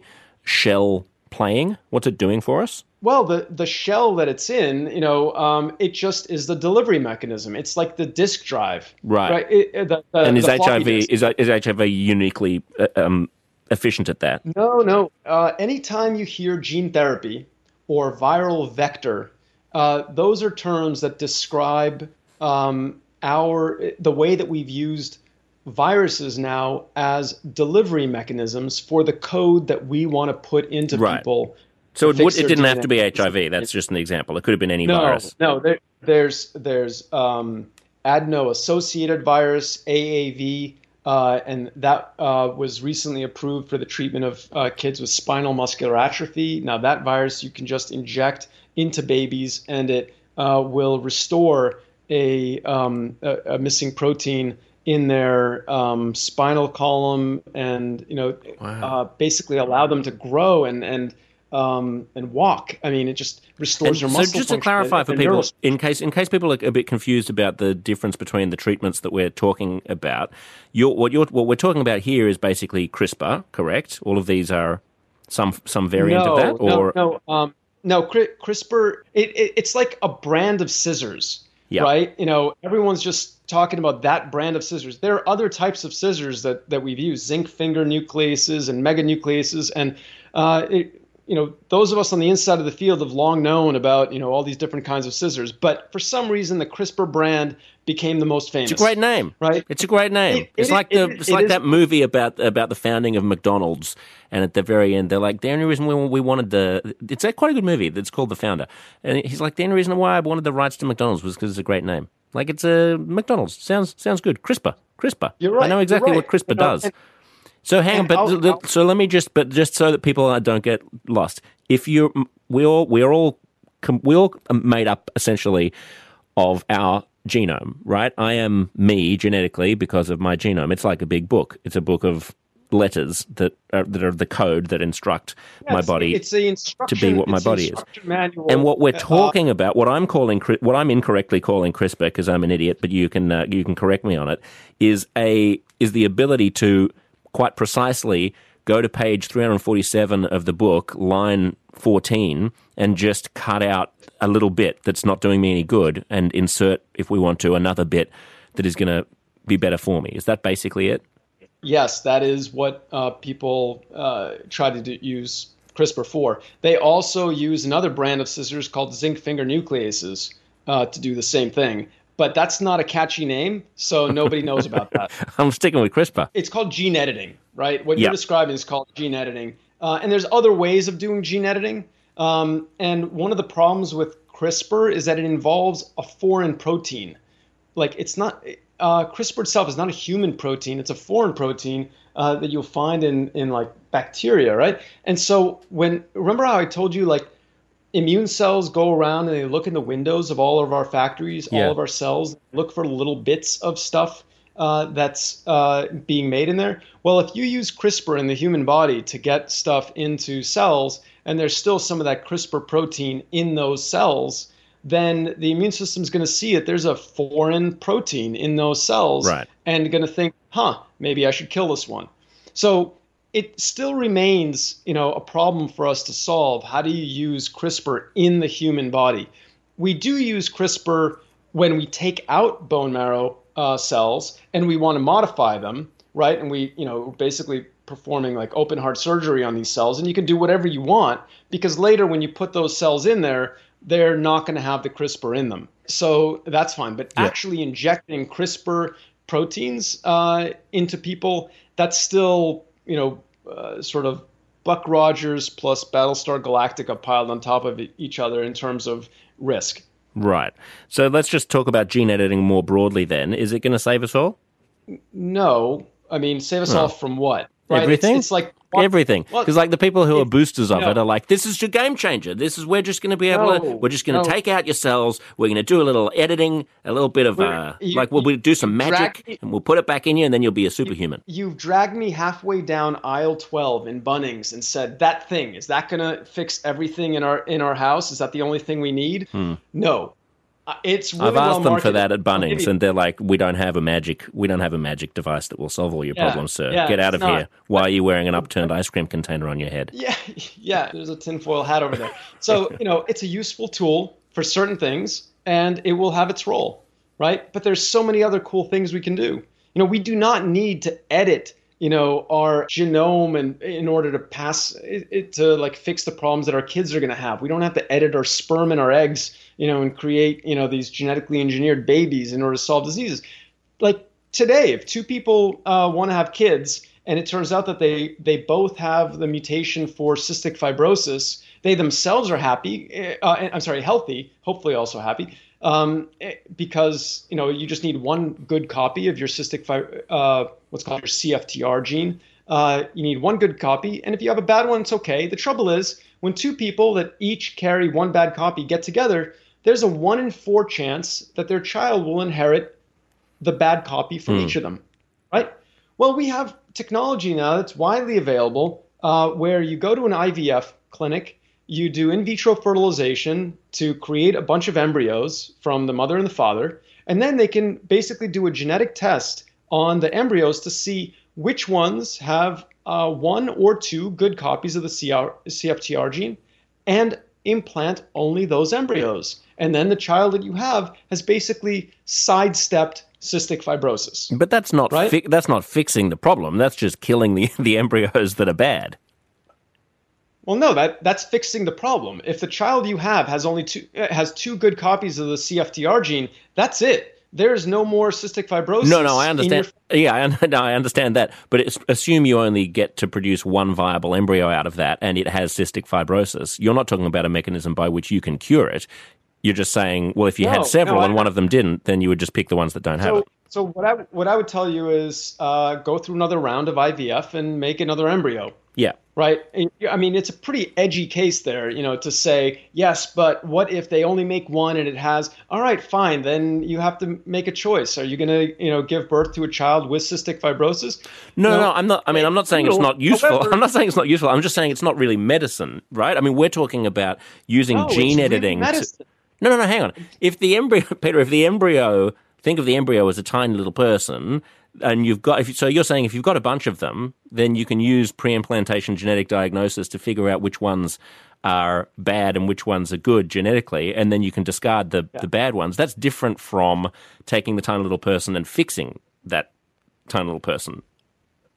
You know, um, that is different, but what I'm saying is uh, if the tools you use to fix, you know, oh, well, let's genetically engineer that embryo, you know, involve taking a pair of scissors to that tiny little embryo's genome and, you know, for all you know, are making lots of little nips and cuts throughout the rest of the genome. And while maybe you cured the cystic fibrosis, you have no idea what else you did and might have condemned that kid, you know, to, you know, cancer when he turns 12. I don't think that that's a great risk to take mm. Right? And so that's the problem with these technologies. You know, we're still five year olds with a pair of blunt scissors, you know, going at this. And the public is saying, oh, we'll just gene edit every problem in our genome out. You know, um, eh, look, there's an analogous uh, controversy with uh, genetically engineered foods, genetically modified foods, right? Um, where people say, oh my God, you're creating like Franken foods, right? And it's like, you understand for thousands of years, farmers have been taking their best kernels of corn and you know uh, planting those and then looking for the traits they wanted and then planting those and then hybridizing plants and mixing you know various uh, you know strains of a given plant in order to try to get the best traits. So it's akin to the difference between using diagnostic tests to you know select uh, embryo that doesn't have a disease right? So it's less fancy i get it but it's still uh, uh, you know messing with nature to try to get a better outcome right? And sidestepping a disease right now using those techniques is way better than trying to go in there and say, well, show me the most cutting edge shelf in Bunnings, and I'm going to try like all these cutting edge technologies on my embryo. I want right? cutting edge, Peter. No, I'm just, I'm, I'm, I take your point. I'm just trying to keep the category. I'm not trying not to make a category error in our conversations about what is, uh, what is medicine, what is gene editing, and what is sort of just public policy. Like there are, uh, yeah. you know, Denmark claim, I think it's Denmark claims to have basically eradicated Down syndrome. This is another analogous uh, no, controversy, right? But that's that, be- you can't eradicate Down syndrome because Down syndrome is something that happens by chance. Like yeah, but what they but what they what they, what they mean is that they basically have a policy where if if where they they test all, all women and if the if the baby has Down syndrome, then they abort it and they try again. That's not it's, that it's is not a medical. It, it's a woman's choice. It is it is medical, man. Like I, I don't know what to tell you. It's like, not a medical triumph to say that you, that we vanquish Down syndrome just because we kill all the tiny babies who have Down syndrome. I, I'm gonna guess that maybe you and I might be on opposite sides of some sort of divide out there. That maybe we ought to back off and uh, explore something else. Really? Should we talk about dog diarrhea?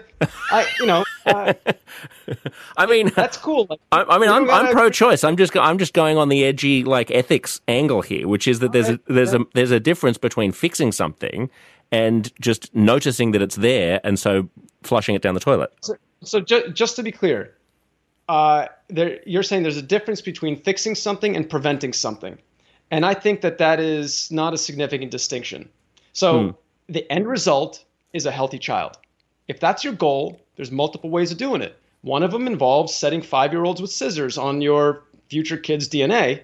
And the other one just involves sidestepping the, the problem entirely with a simple test. Mm. So I'm just saying that if you think out of the box a little bit and don't just be like, no, I need a CRISPR solution. It's got to be CRISPR or nothing, you know, uh, and just say, look, I want a healthy child. Then you'll discover that we have long had, well, long, I mean, you know, like a decade, mm. you know, maybe 15 years, we've had a solution that we could use. But it's not yet uh, public policy to think that way. You know, IVF still remains the kind of thing that most people have to pay out of pocket for, mm. right? But if they have a child with cystic fibrosis, well, there's a $300 or $200,000 drug now that Vertex has created that's an absolute miracle drug. And what's actually really amazing about our industry is Vertex's drug is going to be generic within like, you know, 15 years. That's going to be a cheap generic pill that you'll be able to get. Wow. And it won't be one of these things where the world's up in arms about the cost of the drug. The same way there was once an outcry about how much statins cost. Oh my God, Lipitor is so expensive. Nobody talks about how much statins cost because no. they're all generic drugs. Yeah. And drugs are the only part of healthcare that go generic. The only one. It's basically think of it as homes where we are paying off the mortgage and then we own them. As a society, we've now paid off the mortgage on all those statin houses and we own them. And what that's done is allowed us to get out from underpaying rent to hospitals that previously were treating a whole lot more people that were showing up with heart attacks. Mm. You know, those HIV drugs, they haven't yet gone generic, but in time they will. But if we hadn't invented those HIV drugs, you would have massive healthcare facilities that are just tending to HIV positive people that are constantly fighting off, you know, progressing to AIDS. How long does right? it take a drug to go to go generic, Peter? Typically 10 to 15 years. Hmm. And I, I would say that the uh, an emerging problem with our industry is that um, it has started to make drugs where we actually don't know how to copy them. And the process of a drug going generic conventionally involves the patent expiring, and then 20 other companies are free to now make a copy of that drug, and they compete on price, and the price crashes down to close to the cost of production, right? So just good old school uh, competition. Mm. Uh, the trouble is that while you can do that with a good cocktail, right? There's a recipe, and you know, good bartenders can figure out how to make a really high quality martini, you know, and it's in theory the same. You use the same ingredients, you know, uh, and you shouldn't be able to tell the difference. We're making drugs now that are called biologics. They're made in cells. They're proteins, uh, antibodies, things like that, that are more like wine. Hmm. And uh, it's really hard, arguably impossible, to copy a wine. You can throw a label on there, and you know, I, for example, would not be able to tell the difference between two very similar wines. I'm not hmm. that good, but there are people who can. Right? And it's just it's much more of an art how you do it. And so the FDA and, and uh, the EMA, you know, these regulatory agencies, what they really look at is not the composition of the biologic drug itself, but they study the process by which it's made. And even the same company, when it makes a drug, you know, Amgen or AbbVie or some of these companies, when they make a biologic drug, it's not always identical from batch to batch to batch. Hmm. So there's some variability just in the the expert company's production, right? And so when some other company's like, well, I'm just going to read your patent now that it's expired, and I'm just going to copy this process, you know, it would be like going on a I don't know on a, on a wine tour and drinking a bottle of wine and being like, I think I can wing it and reproduce your wine.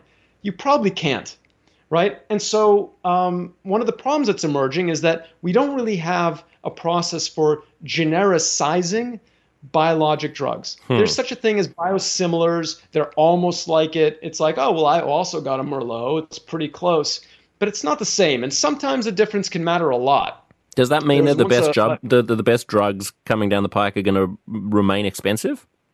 Exactly. Is that really what it means? And that's what I wrote my book about. And what I said is the there has been a kind of unstated biotech social contract, right? Uh, that historically, whether we knew it or not, we were subscribed to it. We were, you know, we had signed on to it. it. This contract, what it basically says is the industry will make drugs that will go generic without undue delay, right? You collect your mortgage, you know, you you collect your reward, mm. and then it ends. And you'd better build something new if you want to collect a new mortgage stream. You don't just sit back and collect rent. So we will make drugs and collect our reward for a finite period of time, and then they become generic, and the world owns them. They're a public good. And in exchange, society is going to make uh, all the appropriate drugs that a patient is prescribed by their physician affordable and accessible to the patient through proper insurance, which means low out of pocket costs. Everybody has to have insurance, and that insurance plan has to have low out of pocket costs. And that contract has been unraveling on mm. both sides especially in America. I think in Australia, you guys have a pretty decent healthcare system. Yeah, we have Medicare, America, Medicare for everyone. Yeah, and so you know, um, in America, we have uh, a fantastic healthcare system for the like.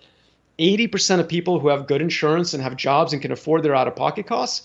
And then it's absolutely abysmal. It's like third world for those people that are uninsured or you know have very poor insurance and they can't afford anything in healthcare. They I mean, and even I would just qualify even that by saying that the 80% of very good care is not very good value care. I mean, it's good at, at the point of use, uh, but it's incredibly well, expensive. Here's the thing. Um, you know, uh, it's more complicated than that, and I would urge you to read my book. Uh, you know, to, to, learn more. It's a whole it's a whole separate interview uh, if you want to have it. it yep. Uh, I might still be able to make it funny, um, it is a little bit more serious. Yeah, it's it's more serious than COVID, if you can believe. So, wow, no, that's a heavy book. Yeah, I know that's saying something. But basically, insurance plans have been increasingly reneging on their uh, promise. You know, you sign up when you're healthy, you pay the premiums, and then when you actually get sick, they're like, oh, but actually, first you got to pay like six thousand dollars out of pocket. It's like, but I can't afford that. It's like, well, you know, sorry, mm. then I guess you can't get the drug. Now, instead of in America people realizing that their insurance plans have basically conned them and that they're not insured, they say, well, why can't I afford this uh, uh, drug? It's so expensive. Look, it only takes pennies to make that pill. And it, you know, it's like, well, wait a second, like no, it costs mm. billions of dollars to invent this. Yeah, I mean, as, the, as they like, say, the, the the second the second pill costs a penny. The first pill cost a hundred million dollars. Well, like 2.5 billion dollars or more, wow. right? Like to, to invent. This is an expensive business. Yeah. And so, um, you know, you have to pay off that jackpot. It would be as if you looked at the lottery and it's like, I don't know why we have to pay a hundred million, you know, dollars to the winner here. I mean, he paid a dollar for the ticket. If we gave him like five bucks, that's pretty good. That's like five times more than he paid. Well, obviously, if you control, price control that lottery winnings down to five bucks, nobody would play the lottery. And yeah. it's like, but I don't understand. I'm offering to you, you'll make four dollars a profit, you know, and that's basically the problem. The politicians, you know, reporters, members of the public, they don't get that. Yet they play the lottery and they understand that they need a hundred million dollar jackpot to entice them to do it, right? And so uh, but, yeah, I mean, we don't need to get sidetracked by the by the costliness yeah. of the U.S. healthcare system, but I think pe- even no. people who, people like me who think that it's it's got major problems in, in terms of how it prices itself would concede that you want drug companies to make shitloads of money when they come up with a really a really good drug. Especially if it's going to go generic, because what you're doing is you're basically commissioning the creation of a of a house, something that's going to give us security. Uh, I would actually describe it more as a fire department. You know, a town needs a fire department. It's uh, random homes are burning down, so they get together and like, let's build a fire department. It's going to cost a boatload. But you know what you don't want to do is say, well, when somebody's house catches fire, we're going to charge them a fat copay, and mm. you know maybe eight out of ten of them are going to be able to afford the copay, but two out of ten won't, and we'll just stand by and let their house burn down. That's well, basically the American healthcare system. Yeah, I mean, also and we publicly fund fire departments, so I mean that would be a, the analogy. There would be to to public funding for a lot more public funding for research and development. Well, no, because you are uh, even when insurance pays for drugs, the premiums like it all comes out of our pockets. Whether you call it taxes or you call it insurance yeah. premiums it's all money aggregated from society. So i wouldn't make that distinction. We simply need to make sure that insurance functions as insurance which you guys are lucky in australia it does in the us not so much. I mean we had co- people uh, who thought they had covid going in following the cdc's orders and going in for testing as they were supposed to. And then they got hit with massive bills. Like mm. that's going to dissuade people from going in to get testing and you know, there's no drug company to hate in there in that situation. Mm. That's just going and getting a, a you know a simple test, right? It's the hospital bills. And so what happened? Governors of various states and the federal government were like, "That's outrageous," and insurance plans quickly changed. They patched up their holes. They covered it. And then we had all these people who have no insurance and they needed to go in. They had, they had you know serious COVID and they they would come out of uh, the hospitals with massive bills that would basically bankrupt them. And the federal government stepped up and said, "Oh, we will pay for all of the medical bills, you know, of the uninsured." Really, it took COVID for you to do that. But when mm. somebody's got cancer or Parkinson's or whatever, no, you just turn a blind eye, mm. right? You let families go bankrupt, right? So what's right for COVID is right for the future of American healthcare, global healthcare. But the thing is, on the other side, you know, drugs uh, have to be appropriately valued, right? Well, look at what COVID has cost just America. I think it's like trillions of dollars mm. globally. Mm. You know, tens of trillions of dollars. You know, if you were to basically say we will pay a trillion dollars to whoever cures uh, COVID, that yeah. would be like five times more than what all the branded drugs in America cost each year, mm. right? It would be absurd, and yet it would be a bargain. I mean, right? it, the, COVID is, must have it must have cost hundreds of trillions of dollars, really, because I mean, even just the U.S. government alone has already put a two trillion dollar stimulus in, and what's the value of the U.S. economy? And if you added up the stimulus packages of all of the all of Western European countries, plus Australia, plus Canada, New Zealand, etc., oh, then yeah. and then the the economic devastation. I mean, it would it's just unimaginable. Kids. Yeah. You're going to have a generation of kids where you will be able to track their educational deficit right? Mm. You know, the, the lucky few that had parents that had the time to be able to sit down and actually homeschool them, great, they'll have an advantage. But everybody else is lost a year, right? And whatever psychological damage, like the cost, we've only begun to calculate that, right? And you know, when health economists, which by the way, I, if you could see me now, I'm doing air quotes because they're I don't actually think they're real economists. You know, when they do their math, do they uh, take into account how reassured all of us would be if we knew that there were a drug or a vaccine for COVID, right? Even if none of us were to get COVID, just knowing there's a drug that in case mm. we got it, we would not die would be reassuring. They never capture that. They just look at, oh, a person comes in sick with COVID what is the value of their life? How much would it cost to take care of them otherwise? What did this drug, you know, save in healthcare costs and the value of their life? And you know, what's the right price? So for remdesivir, the only drug that's been approved uh, uh for emergency use for the treatment of COVID, they concluded it's worth five thousand dollars.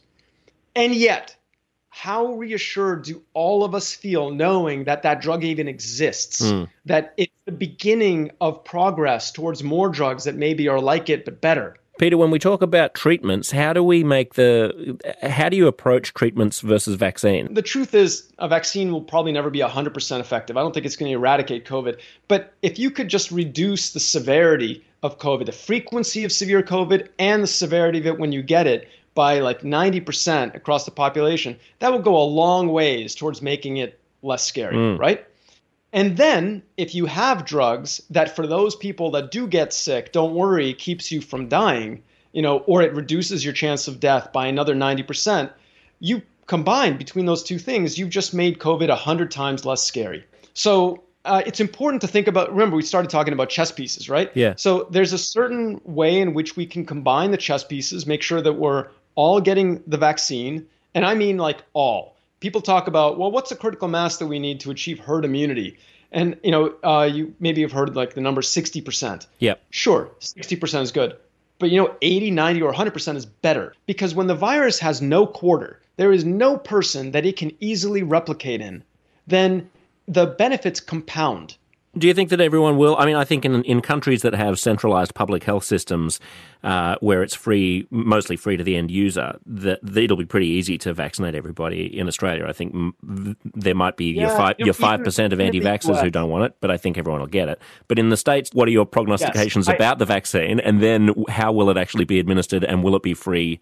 So here's the thing: as messed up as the U.S. healthcare system is, it's not totally stupid um, we uh, we do offer like free flu vaccinations to everybody, even the uninsured, right? So when it comes to a, a contagious agent, we understand that making sure that everybody you know uh, gets a vaccine is good for everybody.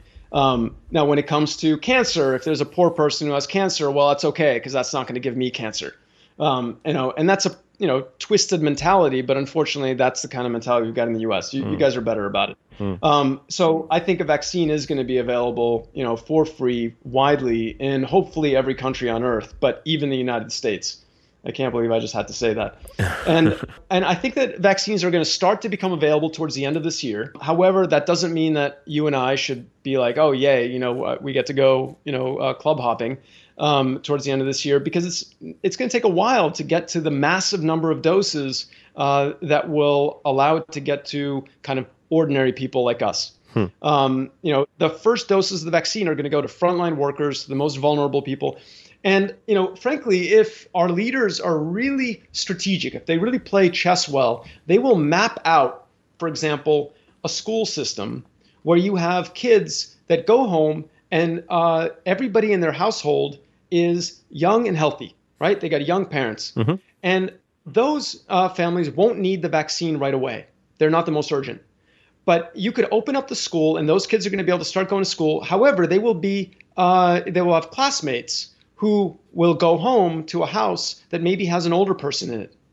And so, if you really want to restore the function of that school and allow all the kids to go in, you will find all the vulnerable members of those households and you will vaccinate them and the mm. people they live with and those and maybe even the kids. So the kids naturally seem to be uh, sort of a little less likely to get infected and pass it on. And that will allow that whole school to feel, you know, maximally protected, both by the low risk status of some households uh, and the vaccinated and now therefore low risk status of the other households. But if you just do it like well, everybody whose name starts with A get yeah. vaccinated. You know, I mean, this is another this this is another gripe that I have. I mean, when I was living in in the states, I had m- many concerns about the way that the health system is run there, which is not to take away from the great things that it also does. But this sort of centralized prioritization is also something that isn't very good because it's such a patchwork in the US. I mean, in when when coronavirus testing was still scarce and that was being ramped up in you know February and March, uh, the Australian government had had exactly what you're talking about, a kind of a, a list of who is able to, to get it. So it started off with, have you been overseas in the last 14 days and you have a cough? Then it was just, have you been in overseas in the last 14 days or do you have a cough? Then it was, and gradually that ramped up to, to the situation where we're now in, where anybody can get it for any reason if they just feel like it for free. And one of the concerns that I was speaking to an American colleague about that he had about the way um, the American testing was rolled out was this hodgepodge of labs and hodgepodge of different health insurers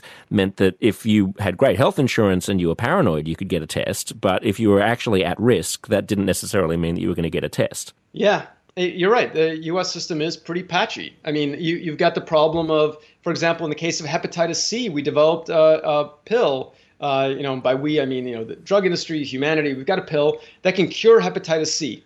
And private insurance companies, you know, insure people up to age 65 in the U.S. The trouble is that hepatitis C will destroy your liver and you know cause you to need a liver transplant, typically after you're 65, right? Uh, and so, technically speaking, private insurance companies were not really saving themselves any money. We're not avoiding the cost of a liver transplant. Uh, by spending money on these expensive hepatitis C cures. And yet, any kind of system that looked at the total cost would be like, it is such a bargain for us to just cure everybody of hepatitis C, uh, you know, than mm. to, you know, wait. A private insurance company that has a bunch of like 55 year olds that are uh, hepatitis C positive, it's like, look, if I spent right now $50,000 on this cure for your hep C, you know, it'll cure you, but it'll save Medicare money because it'll prevent you from needing a liver transplant when you're 67. Right. Right? Yeah. It's like, well, yeah, that's the right thing to do. And the private insurance company is like, yeah, but I'm not going to save any money. It economically doesn't make sense. And it's like, you know, I'm pretty sure that I hired you to look after me and not your bottom line. so just pay for the damn drug. Let's stay on um, on coronavirus vaccine. Your expectation is not that it would be like the measles, where, where it would protect you essentially 100%, but it would be a bit more like a well, flu shot. Um, sort of. I, the funny thing is about the measles is that uh, it really only protects people about 50%, but because everybody got it, oh, really? it basically protects all of us huh. 100%. And the risk is when you've got anti vaxxers that, for whatever reason, you know, think that they're doing their kids a favor by not vaccinating them, they are not only putting their kids at risk, uh, but they uh, these kids turn into these bioreactors that are spewing, shedding uh, measles virus and overcoming the infection, the immunity, even of some of the kids that have been vaccinated. Mm. Right. So, you know, that's why any school that, you know, wants to say, look, we're just not letting kids in who have not been vaccinated for measles is, uh, you know, completely in the right. From a public health standpoint, they are right. So, what which you vaccines know, do provide basically 100% protection? You know, because vaccines should not be thought of as just protecting the person that they are infecting. They really are a public health measure. I don't know. I never really thought, mm. right? but uh, you know, yeah, that's, I, I don't. That is amazing, isn't it? I mean, I've just assumed that like polio and smallpox and things provide 100% protection. But you're right. I guess it's if it's a public health thing, then it, it, comes back a little bit to to the conversation we were having earlier. There are a lot of ways to skin a cat. You don't actually have to have 100% protection if it's going to be widely adopted and you're going to get herd immunity. That's so, that's right. And I'll share with you this. Like certainly the flu vaccine is is a good example of that. Like it really helps for many people to get vaccinated. In the U.S., it's just under 50% of people get get vaccinated uh, with the flu vaccine, you know, we would be so much more effective uh, at saving ourselves and saving, you know, some people from dying. I think we've got like 60,000 people a year or so that, you know, die from from the flu. Um, uh, maybe I'm, I'm wrong. It's, it's well in a, in a no in a very bad year it's like fifty to sixty, but in I think in most years okay. it's like thirty to forty. I mean the fact yeah, that that number is so yeah. high has also been endlessly frustrating to me because it enables uh, kind of coronavirus skeptics to be like, well, come on, I mean that many people die of the flu. To which I say, yeah, yes, and it's really bad, and it would be way way worse if nobody got the got flu shots and it was a brand new flu that nobody had any immunity against. That's that's exactly it, you know, and we and we don't need to accept that as a status quo, you know, we can actually combat that. And there are companies that are making better flu vaccines. But really, if you make them and you still have half the population that's like, nah, not feeling it, you know, then you're not using the product, right? You're, the product hasn't been actualized. The product is we invent a vaccine and everybody gets it. Now that's the product. What? So how do you let's see? Let's get a key message out. Yeah. Because I, I partially answered your question. We'll get the first doses of vaccine, I believe, by the end of this year. Um, and uh, it'll go to frontline workers, maybe you know vulnerable people, and then you're going to start to really turn uh, up the production and start to get to the point where I believe we're going to see, you know, a hundred, you know, 200 uh, million courses of vaccines produced per quarter. So in the first quarter of next year, you could plausibly see a couple hundred million courses of vaccine. Now there'll be different kinds there'll be maybe a nanoparticle, some mRNA, some adenoviral vector vaccines. We're going to see which vaccines are best. I think it'll be quite interesting when we're clamoring for vaccines, when countries are like, I want to open up, I want vaccines. And it's like, all right, well, actually, the best one has been claimed by this country. You know, you can wait for more doses to be made, you know, you can wait three months, or we've got second best. Mm. That'll be interesting. So, do you expect that, that, there will be multiple vac- vaccines? Because uh, I mean, I so. yeah, you know, if you go on our website and you download that map that I told you about, um, uh, you will see how many vaccines there are. It's amazing. The number of people working on all these vaccine chess pieces is, you know, tremendous. Dozens and dozens of companies that are working on this. Realistically, not that many credible efforts Um, but I would say that there are probably 10 credible efforts out there. And so odds are, you know, we have lowered the bar for uh, getting these vaccines to market, um, which mean, and we've provided a ton of funding from, you know, other sources like CEPI and BARDA and other institutions to augment the private capital that's going into this. And so I think that uh, you're going to see um, a decent handful, you know, maybe uh, four uh, or five cross the finish line. Um, and is know, it like are they likely to be the kinds of things where you need to get boosters, or where the vaccine needs to be tweaked from year to year, or you need a new a new version, or no, do you think it's a wham bam? So so so yeah, yes and no. First of all, um, it, it's yet another thing that I tweeted about a while ago. Um, you know, I, have written a lot of these science explainers, um, and uh, one of them um, I explained that um, flu mutates. It mutates, and therefore we're constantly chasing a criminal, trying to get the latest mugshot of a criminal that keeps getting, uh, you know, facial reconstruction surgery. Right? Keeps getting a nose job, uh, a new nose job every year. Exactly. You know, and sometimes the virus just totally changes its face. It's completely uh, different from anything we've seen before, and that's when you get a pandemic flu. It's just too radically different, right? And flu, you know, it has its genetic code on eight separate pages, eight separate segments of RNA. And those swap. You know, they're like Mr. Potato Heads. Two viruses infect the same cell and they'll swap body parts. Hmm. And what comes out is like radically different looking viruses. Well, COVID, SARS 2, uh, its genome, like all coronaviruses, is on just one page. So you might get typos, you know, as you copy it, you know, mm-hmm. you get a little smudge, it slightly changes uh, the meaning of the code. And occasionally there's a much more rare kind of event that happens called recombination, where essentially uh, a page gets uh, ripped in half and another page gets ripped in half, and the top part of one gets combined with the bottom uh, part of the other. But it's you know it's just a rarer kind of event.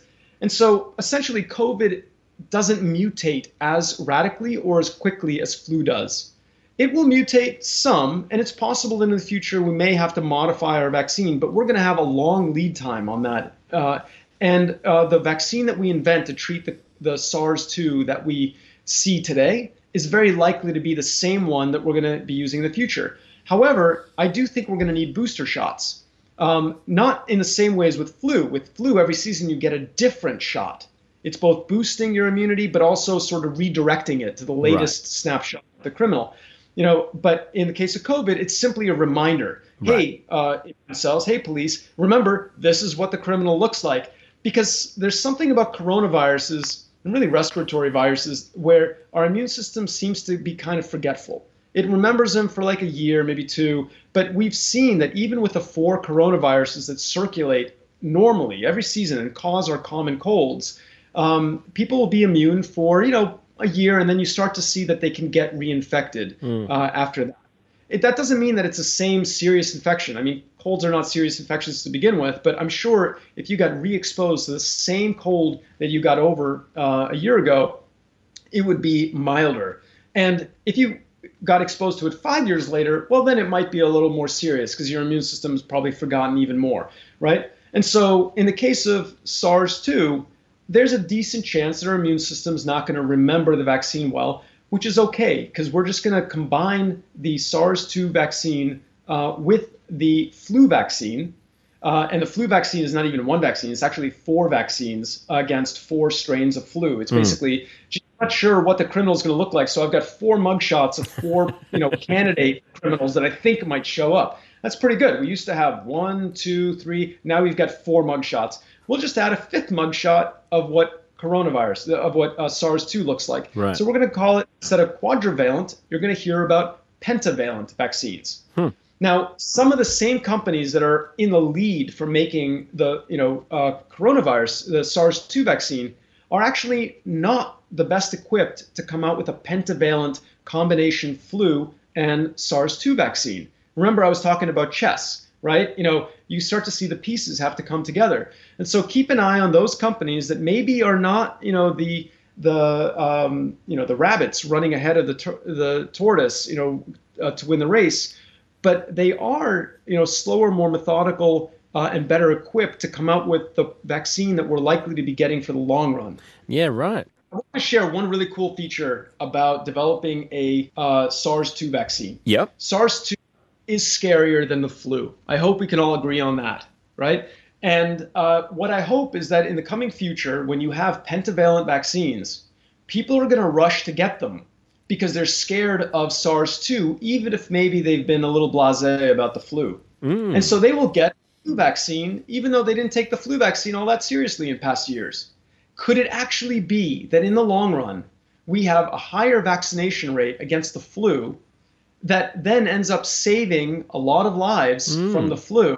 And over many years, maybe the number of lives saved because more people are getting flu vaccines will end up being greater than the number of lives lost due to COVID. That's interesting. And not just a higher vaccination rate against the flu, Peter, but also a lower transmission rate because our behavior will be changed indefinitely, I think. I mean, I'm not going to go back right. to shaking people's hands. I'm going to always just totally. feel like socially distancing anyway, even once we are vaccinated.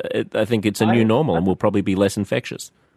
You're exactly right. You know, bless you for saying that. Uh, you know, as a virologist, I've been actually fighting for a number of years this handshaking thing, and I keep caving because it's just too awkward. People are like, "Oh, are you sick?" I'm like, "No, I'm sane. Like, why yeah. would you want to shake hands with people?" Right? Well, in any case, mm. the the point is uh, that means that if the world will end up uh, with more lives saved as a result of this infection, then it's kind of like a vaccine right? In fact, we used to give people a weakened form of smallpox, right, in order to save them from smallpox, mm. right? And it did mean that some people died from, you know, exposure to that smallpox, but uh, you know, the uh, the end result was that many lives were saved. And so uh, this is an old form of vaccination. We don't really do that anymore. Um, but uh, what this means is that if you think of the SARS-2 pandemic as a vaccine that trained us that we learned from, that we said, oh, wow, this is a wake up call. We've got to vac- vaccinate ourselves. Oh, and mind you, we should probably start developing drugs against all these other types of viruses that are out there um, that might lead to the next pandemic, mm. right? You know, there's dengue and there's, uh, uh, you know, uh, filoviruses and there's flaviviruses, uh, which is what dengue belongs to. But anyway, uh, there's so many different types of viruses. We should develop drugs preemptively so that if one hits, we can be pulling the next remdesivir off, yeah. you know, uh, the shelf and quickly responding to that. In other words, we will build this fire department for ourselves in case our town catches fire, and we will all sleep better at night. Yep. So if you think of this as a wake up call, then it's a vaccine, right?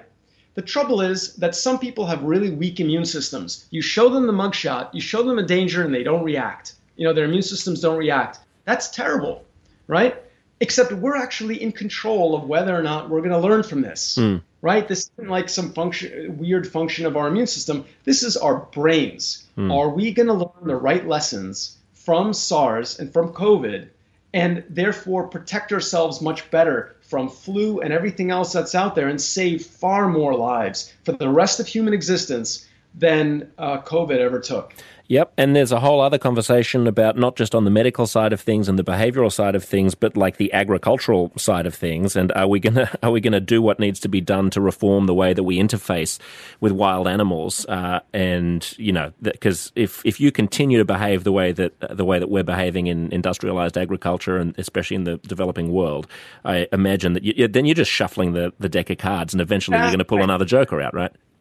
I, I'm with you. I mean, it's some of these artificial meat products, um, which I've tried them. Some of these, uh, like the Impossible Burger, is delicious, mm. right? They're made from plants. Not just plant-based stuff, but even actually producing lab-grown meat. Uh, you know, I've interviewed exactly. pe- people like Paul right. Shapiro, who's at the forefront of this, and uh, he really thinks that we are going to be able to to manufacture actual meat, genuine actual meat, without oh, a, without right. a sentient it, creature in time we will. And when we do that if you know we can uh, get away from having to have all these chickens that's fewer animals for flu to breed in yeah. right? In close proximity to humans. Yeah there's all sorts of ways that these technologies come together on this chessboard to ultimately you know make things better. But we got to keep investing in them right? We got to have a, a, you know a healthy respect for what scientists can do.